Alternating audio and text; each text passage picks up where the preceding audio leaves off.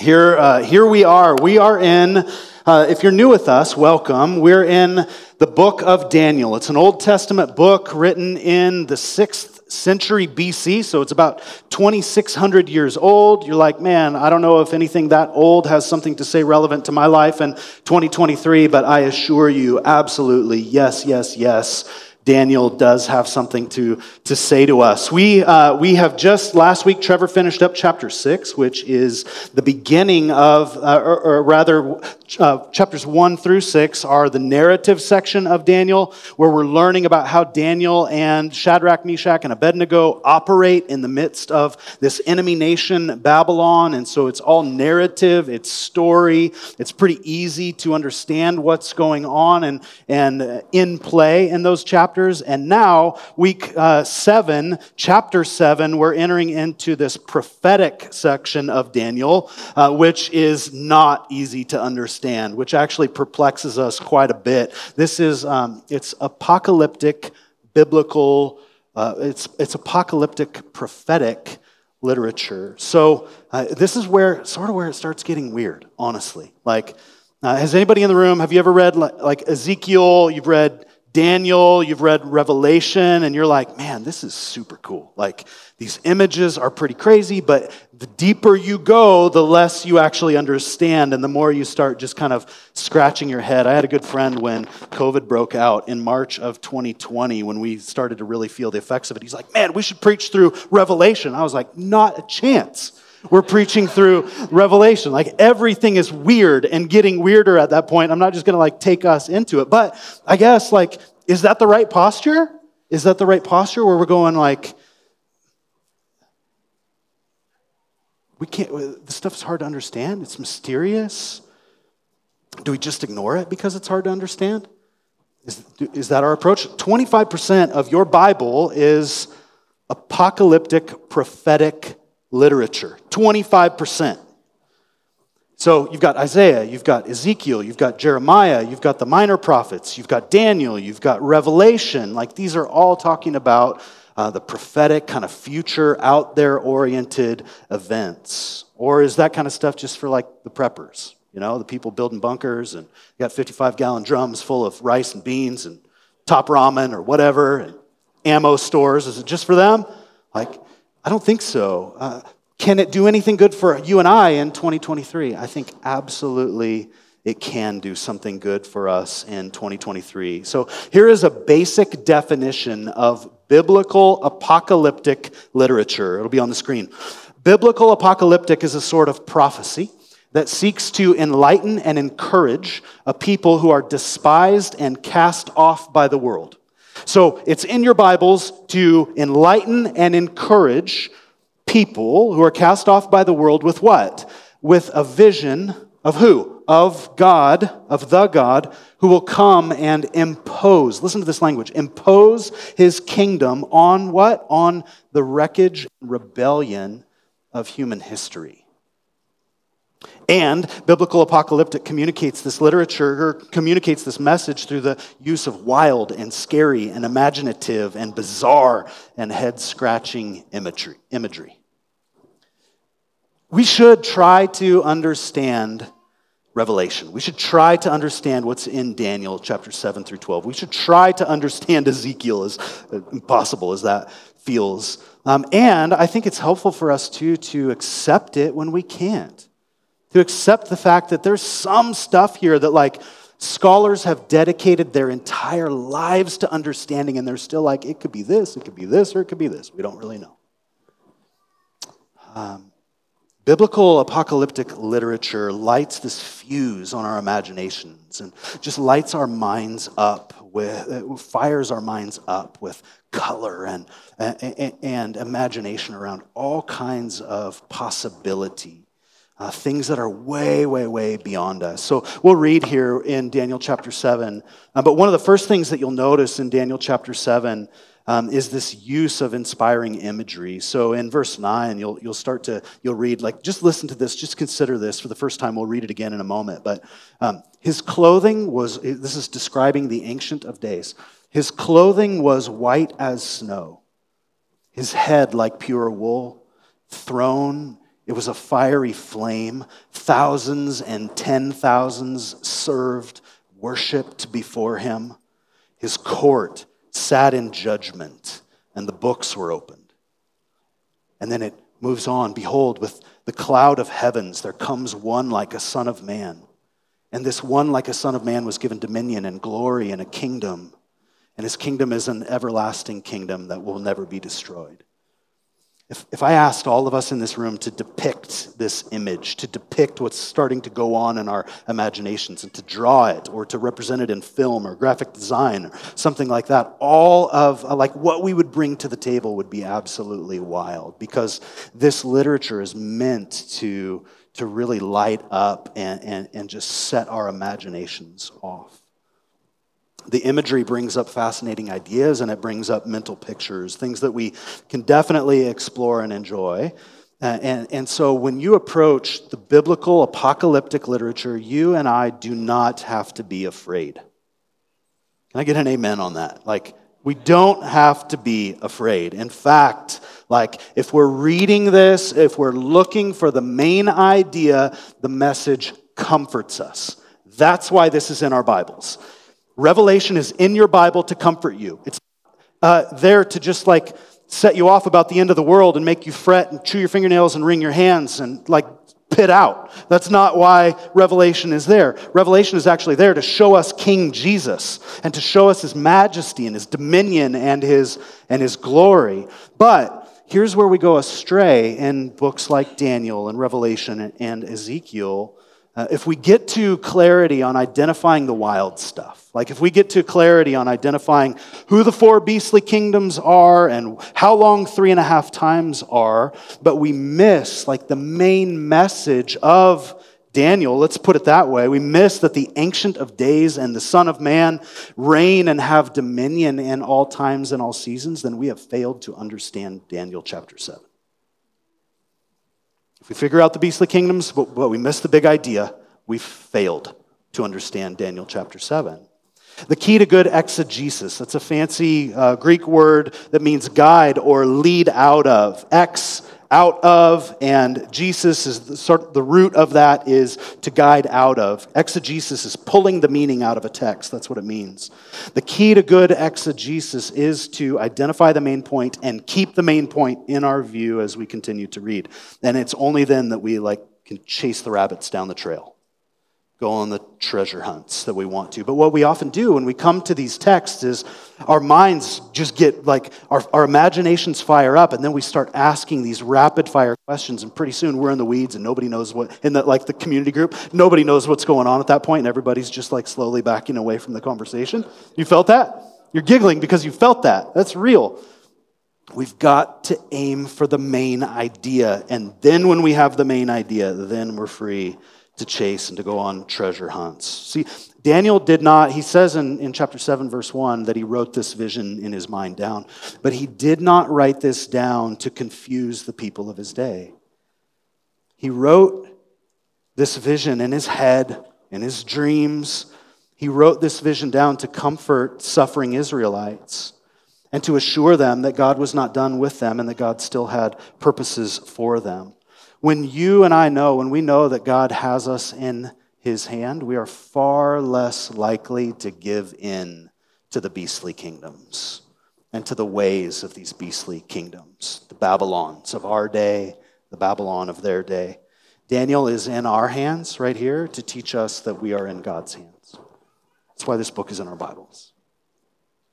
And we're going to see that no matter what human on the throne, God is in control. So you're asking, what is, I hope you are, what is the big idea of Daniel chapter seven? Here it is. Though evil kings will have their day, it is God who has the final say. Evil kings will have their day, but it is God who will have the final say. Chapter seven and eight are here to show us that no matter what is happening, top of the page on the news website that you're reading on any given day, Daniel seven is here to show us that the Most High will possess the kingdom of God, and that kingdom of God will not ever pass away. The whole book of Daniel is a field guide for surviving Babylon. It's a field guide. It's here to give us instruction. It's a field guide for exiles to live faithfully in beastly kingdoms. Though evil kings will have their day, it is God who has the final say. And when we start to apprehend this truth, when this truth comes home to us, it steadies us and it gives us, it begins to give us a long view of the future so that we can too stay faithful to God in our present, no matter what pressure comes our way. So what we're going to do right now is we're going to walk through Daniel chapter seven, and uh, and we're going to see what's going on, and I'm going to just read the text and explain it as we go. Note, I will not answer all the questions. You will have many, many, many questions. I will get to some of them. I will annoy you with some of the things that I don't get to. I am sorry, not sorry about that. And then uh, at the end, as we work through chapter seven, then I'm just going to conclude with one big point, which is really a restatement of, though evil kings will have their day, it's the Ancient of Days who has the final say. I want to show us why Daniel chapter seven matters for us today. So if you've got one of the journals uh, that we've provided for you, or one of the black Bibles around the room, I think it's somewhere around um, chapter or around page six ninety. If you want to just grab a Bible, I'd love for you to interact with this text and, and to just read along as we read together. But reading God's word is something that's really important to us as a congregation, so we do it every single week. Daniel picks up in verse... Actually, I'm going to get a drink here because you, you want me to. I'm about to go. In the first year of Belshazzar, king of Babylon. So chapter six has just ended. Daniel is maybe in his eighties, perhaps in his nineties at the end of chapter six. And now we go back in time to the time of chapter five, which is actually about five fifty-two B C.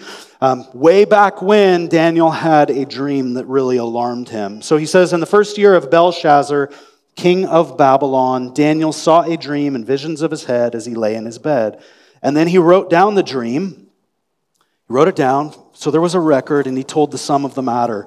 And Daniel declared, I saw in my vision by night, and behold, the four winds of heaven. This is showing us this the four winds of heaven here, probably the, the, um, the compass points, east, west, north, and south. It's showing us that there is a player beyond what is coming in just a moment. The four winds of heaven were stirring up the great sea.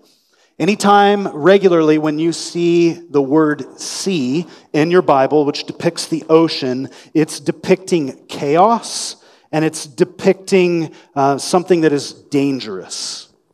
So the four winds of heaven stir up this great sea. It stirs up chaos, and four great beasts, they come up out of this sea of chaos, and they're different from one another. And then he starts to describe these four beasts. Chapter seven is a couplet with chapter two. In Daniel chapter two, we read about um, Nebuchadnezzar having this dream, this king of Babylon. He's super powerful. He has this dream that, that drives him absolutely mad. He can't figure it out. Daniel comes in and interprets this dream for Nebuchadnezzar, and there's this statue with four different parts, and it signified four different kingdoms. Babylon, the Medes and the Persians, they were one unified nation, the Greeks, and then the Romans. Chapters, these four beasts right here in chapter seven refer to that dream that Nebuchadnezzar had in chapter two. They're talking about the same kingdoms. One other thing, it's interesting, at the beginning of Daniel, Daniel was, uh, he was the one who was coming in and interpreting dreams for people. And now in Daniel chapter seven, it's Daniel who has the dream. And he needs somebody to interpret it for him. And we find out that it's actually an angel, the angel Gabriel. So as I looked... Four, Greece, four, four great beasts came up out of the sea, different from one another. And the first beast was like a lion, and it had eagle's wings. This is describing kingdoms, just so you know. It had eagle's wings, and then as I looked, its wings were plucked off, meaning it was, uh, it was de-winged, it was defanged, it was, uh, it was, it was, its power was broken. And it was lifted up from the ground and made to stand on two feet like a man, and the mind of a man was given to it. This is likely referring to this powerful king of Babylon, um, the, na- the the man Nebuchadnezzar. He had this humbling that occurred in chapter four. Trevor taught wonderfully out of chapter uh, chapter four a few weeks ago. And behold, so that's Babylon, first beast. And behold, another beast, a second one, like a bear.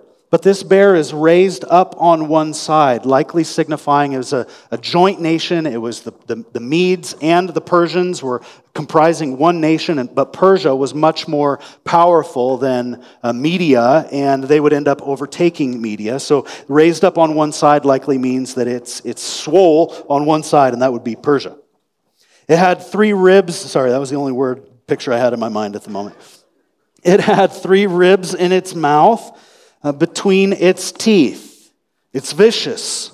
And now it's told, notice this, it's told. It's given authority from something outside of itself. It's told, arise, devour much flesh. Likely meaning that, that, that the Persians and the Medes would come and overtake, overtake and conquer Babylon, which they did. Now, verse six, after this, I looked, and behold, another beast, like a leopard. What, what kind of an animal is a leopard? A leopard is a very quick um, cat of prey, but it has four wings of a bird on its back. This is probably signifying great speed and cunning. It's an incredibly able predator. And this beast actually has four heads. And notice this, dominion was given to it. So another instance here of this beast receiving its power, its dominion from something outside of itself. After this, I saw in the night visions, and behold, a fourth beast, terrifying, dreadful, exceedingly strong. This is speaking of Rome. It had great iron teeth. It devoured, it broke in pieces, and it stamped what was left with its feet. It was different from all the beasts that were before it, and it had ten horns. This horns language is pretty confusing, but horns often signify uh, kings. They signify a seat of power in the Old Testament, and they also signify danger. How many of you have a pet that lives in your house that has horns? Exactly. None of us have horned animals in our houses. Why?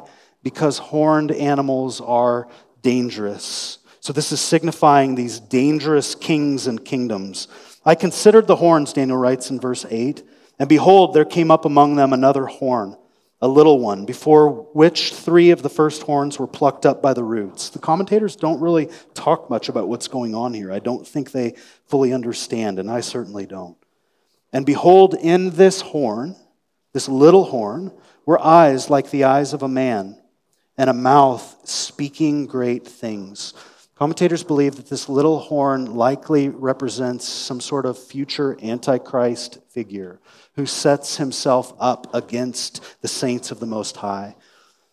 But notice, right in, in verse nine, what happens? We're told about this little horn with that has the eyes kind of like a man. It's speaking great things. Great there doesn't mean good. It means arrogant. It means proud and boastful things. And then all of a sudden, verse nine, as I looked, thrones were placed.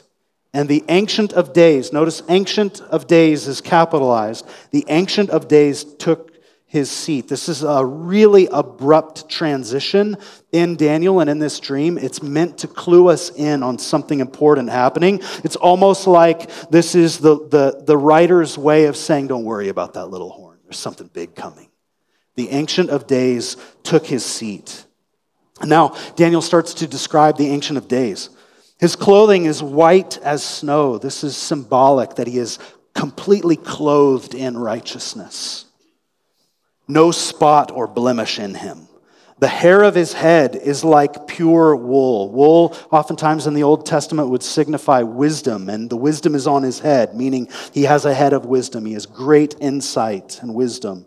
His throne is fiery flames, and this throne has wheels that are of burning fire. This is uh, sig- signifying that that the throne of the Ancient of Days, there's great power and authority in his throne. So he's righteous and pure. He rules with wisdom and goodness, and he is insanely powerful. Verse ten, a stream of fire issues and comes out from before him. That's cool. A thousand thousands served him, and ten thousand times ten thousand stood before him. This is Uh, the writer's way of saying there is a numberless multitude that is standing before the Ancient of Days, praising and worshiping him. and his court sits in judgment. And the books were opened. There's a record of what has happened among these kings and these kingdoms. There's a record, and there's someone sitting in judgment over all of the violence and over all of the beastliness of these kingdoms. And then look at verse eleven. I looked then because of the sound of the great words that that little horn was speaking, and as I looked, the beast was killed and its body destroyed, and it was given over to be burned with fire. And as for the rest of the beasts, the ones who came before, their dominion was taken away, but their lives were prolonged for a season and a time. Notice this little section, verse eleven and twelve, are sandwiched between the Ancient of Days and this other vision of another powerful being. It's almost like the Ancient of Days and the Son of Man are crushing these beasts. Verse thirteen, I saw in the night visions, and behold, with the clouds of heaven. Whenever you see someone coming in the scriptures on the clouds of heaven, this is a divine appearance. There's divine authority. There's something majestic and, and, and incredible happening here. Behold, with the clouds of heaven, there came one who was like a son of man. And he came to the Ancient of Days, and he was presented before him. And to this Son of Man was given dominion and glory and a kingdom that all peoples and nations and languages, so everybody should serve him. That word serve is a word of worship, should worship him. This Son of Man who was given dominion, his dominion is an everlasting dominion which shall not pass away, and his kingdom one that shall not be destroyed. As for me, Daniel, my spirit within me was anxious, yeah, and the visions of my head alarmed me. I approached one of those who stood there in his vision and asked him the truth concerning all of this. And so he told me and made known to me the interpretation of the things. He's speaking to one of these angels. We'll learn about this, in, to probably Gabriel. We'll, we'll learn about this in chapter eight. The, the interpretation that the angel gives Daniel in verse seventeen is this. These four great beasts are the four kings who will arise out of the earth, or kingdoms. But the saints, listen to this, comfort, but the saints of the Most High shall receive the kingdom and possess the kingdom forever, forever and ever. That's the writer's emphasis here, saying it's going to be bad. Ancient kings, these, these kings, they will have their day, but it is God who will have the final say. nineteen, then I desired to know the truth about the fourth beast. Tell me more. Which was different from all of the rest, exceedingly terrifying. It had teeth of iron and claws of bronze, which devoured and broke in pieces and stamped what was left with its feet. And about the ten horns that were on its head, the other horn that came up and before which three of them fell, the horn that had eyes and a mouth that spoke great things and that seemed greater than, it com- than its com- companions. As I looked, this horn or this king made war with the saints and prevailed over them until the Ancient of Days came and judgment was given for the saints of the Most High, and the time came when the saints possessed the kingdom. Thus he, the interpreter, this angel said, as for the fourth beast, there shall be a fourth kingdom on earth, which will be different than all of the kingdoms. Rome in its conquest was more powerful than the Greeks, more powerful than the Medes and Persians. The extent of their land and their dominance over uh, the known world was extraordinary. Actually, no kingdom has ever been like Rome since Rome. There's something you've probably heard of called the Pax Romana. It's the it's it's uh, the peace of Rome, and the way that Rome would make peace was through war. They would absolutely suppress all rebellion ruthlessly. That's the way that they did it. It shall devour the whole earth and trample it down and break it to pieces. As for the ten horns, out of this kingdom ten kings shall arise. Rome actually had twelve Caesars, but only two of those two of those Caesars that Rome had, Uh, they only lasted for a couple of months until they were uh, assassinated and moved out of power. They were inconsequential to Rome's history, in other words. Out of this kingdom ten kings shall arise, and another shall arise after them. He shall be different from the former ones, and shall put down three kings. He shall speak words against the Most High. This is arrogance against the Most High. He will come against the people of God. He will wear out the saints of the Most High. Think about what it means here to wear out God's people with persecution and tribulation. And he shall think to change the times and the law, and they shall be given into his hand for a time, times, and half a time. Good luck with that one. But the court shall sit in judgment, and his dominion shall be taken away. This king, this violent king, to be consumed and destroyed to the end. And the kingdom and the dominion and the greatness of the kingdoms under the whole heaven shall be given to the people of the saints of the Most High, and his kingdom shall be an everlasting kingdom, and all dominions shall serve and obey him. Verse twenty-eight, here's the end of the matter, Daniel writes. As for me, Daniel, my thoughts greatly alarmed me, and my color changed. But I kept the matter in my heart. And then next week, we're going to hear about another vision that Daniel has a few years later. So I just want to jump out of this text, and, and I want to I, I want to just build on this point that though evil kings will have their day, it is the Ancient of Days who will have the final say, who will have the say. Um, the Ancient of Days, the Son of Man, they reign over all of the days of all of the people in all of the earth, past, present, future. What Daniel is trying to get across to his readers in Babylon at this time is that God is in control. The book of Daniel is in our hands to teach us that we are in his hands. And no one who hopes in the Son of Man will be put to shame, because the Son of Man is king of this everlasting kingdom. This word, this title, Son of Man, it uh, it's Jesus' preferred title for himself in our New Testaments.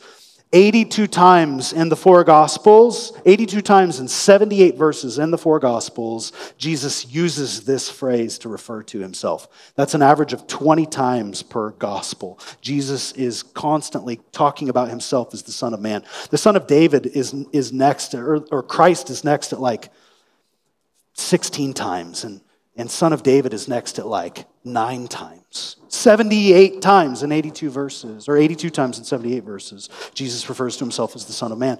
In fact, um, when Jesus is on trial, his sham trial right before his execution, he's talking to the Pharisees, and the Pharisees are saying, "Who are you? Who do you think you are?"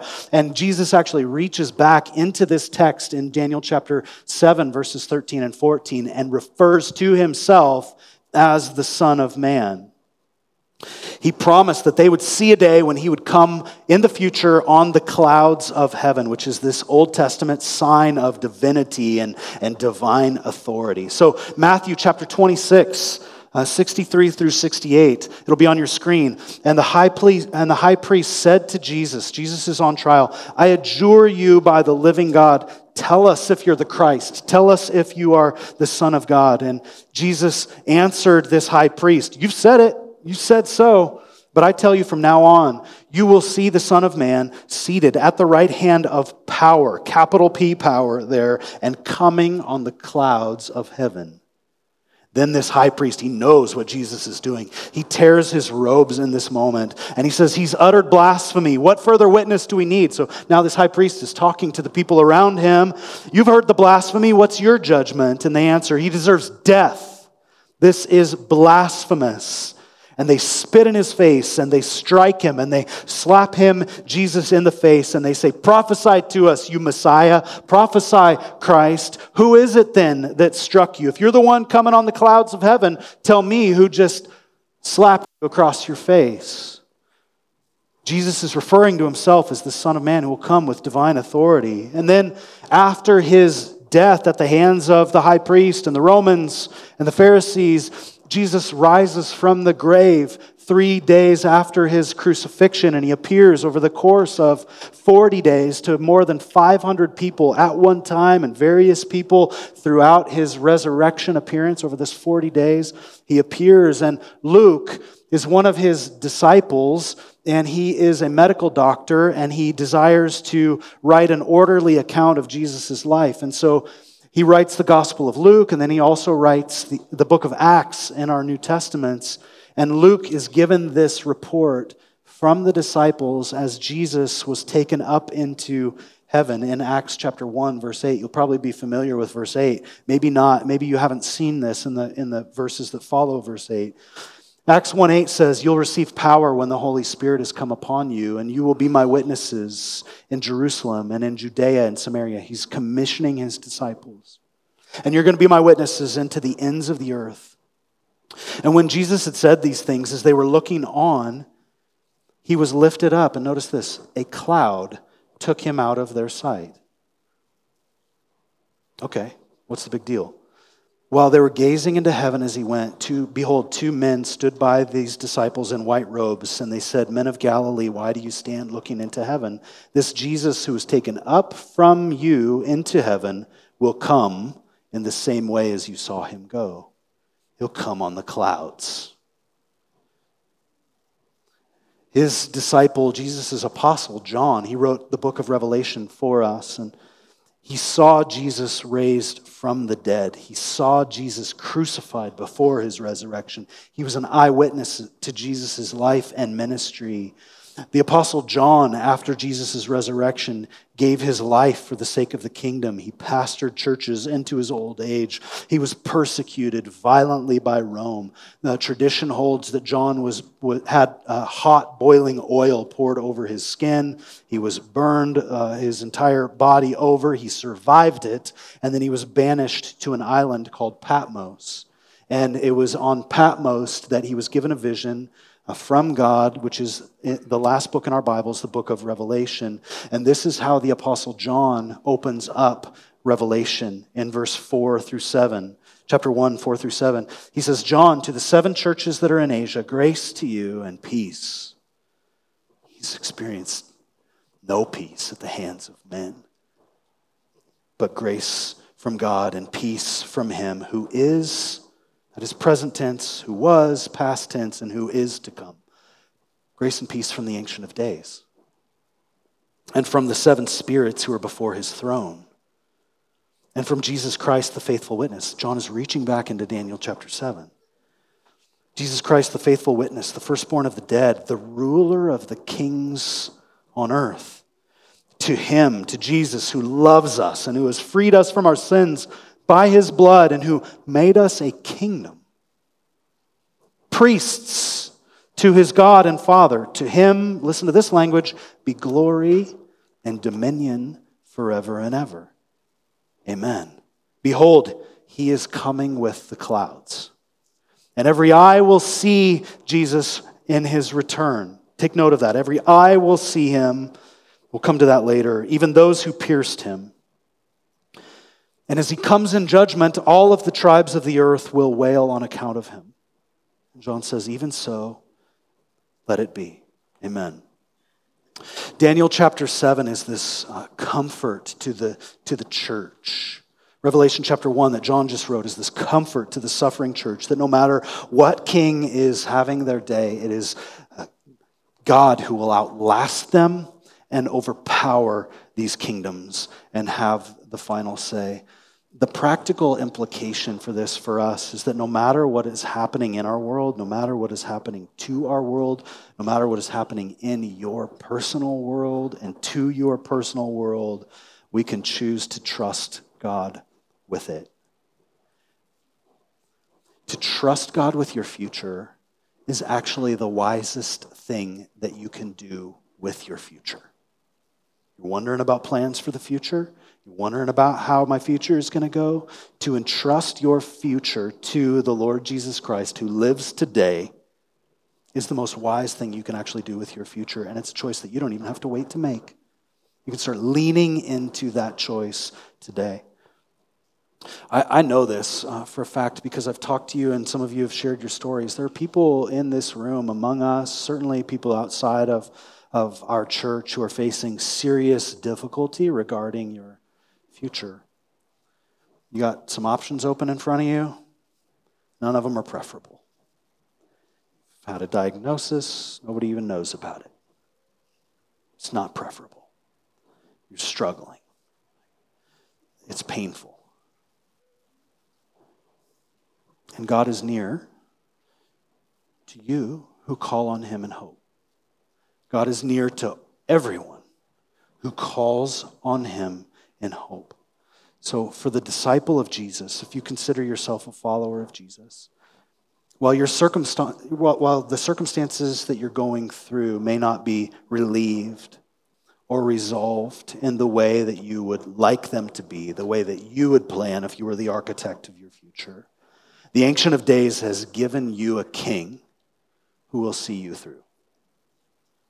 That's the most solid reality in all of the world. The Ancient of Days has given his people a king who will see us through. And though you are being worn out today, your eternal king will continue to provide for you, and he will continue to meet your needs. Just like he has met the needs of the saints who have gone before you, and just like he will meet the needs of the saints who come after you and I. And even if you're persecuted for your allegiance to Jesus, if you're canceled, if you are fired, if your friends mock you, maybe even if you are killed uh, for remaining true to Jesus, if you're faithful to him unto death, God will come through for you, delivering you and I from the penalty for our sin and uh, and also rescuing us from eternal death. Even when we die in bodily form, the Lord Jesus Christ, rec- he, he, he rescues us from the penalty of our sin, which is eternal death. He rec- rescues us, and he gives us something completely different in its place.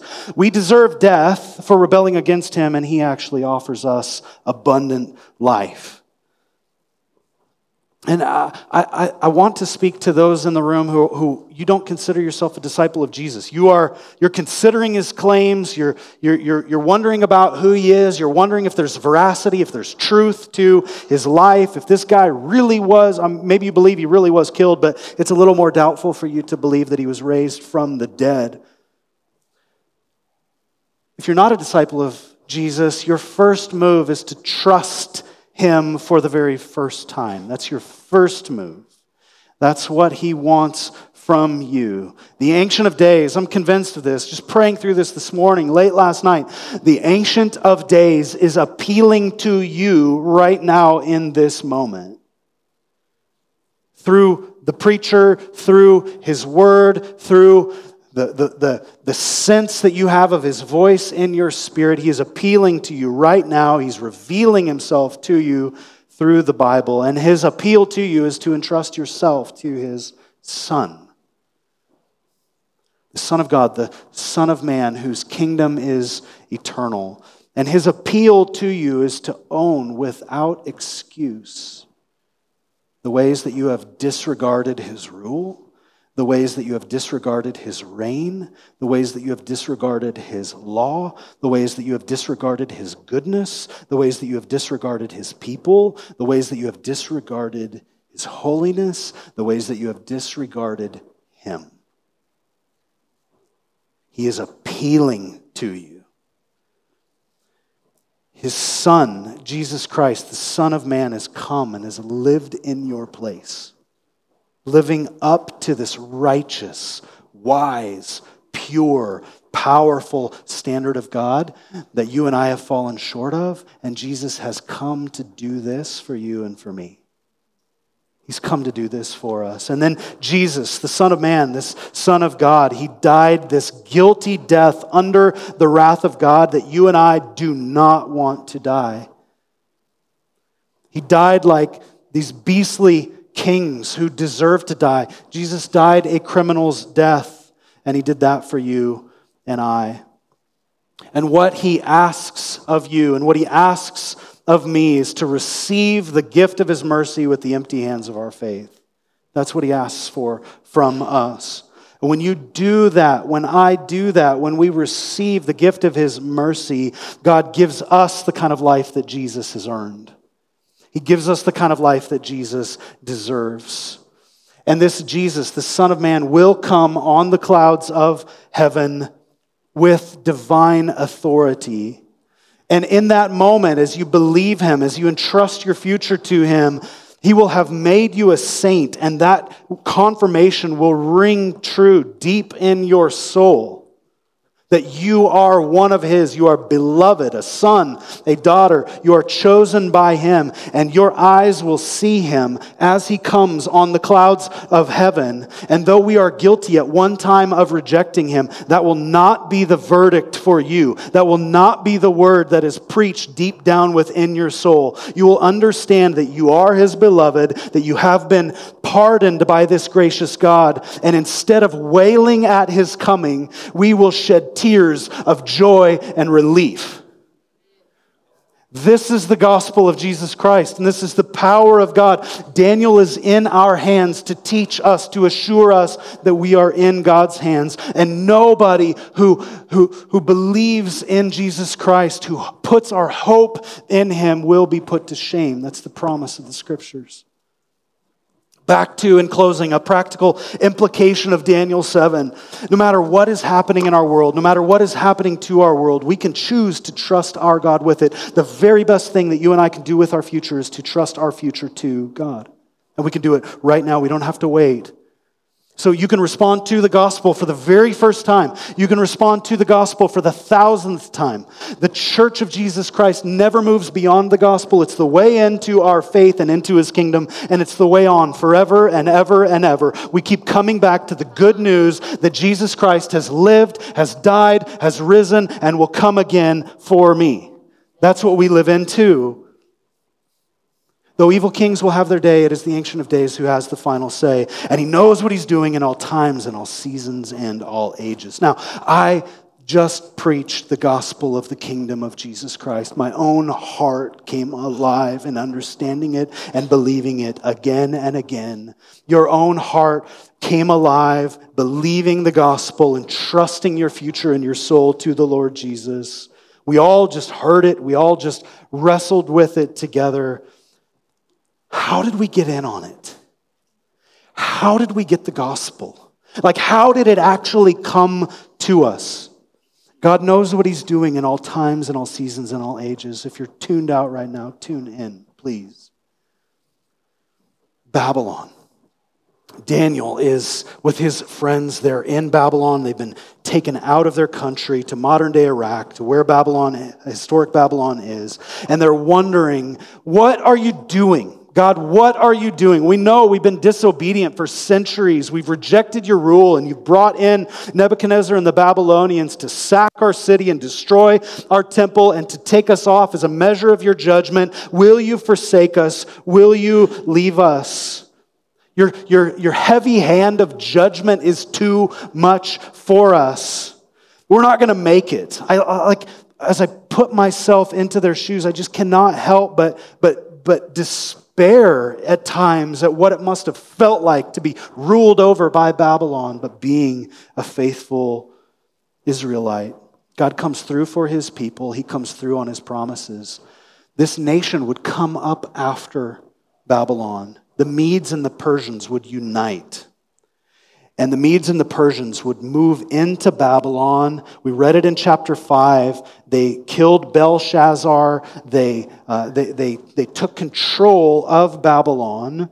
And eventually the Medes and the Persians, Persia would overtake the Medes, and then it would just be the kingdom of Persia. It was the most powerful nation on earth to date. A king would be ruling in Persia, a guy that we read about in our Bibles in Second Chronicles named Cyrus.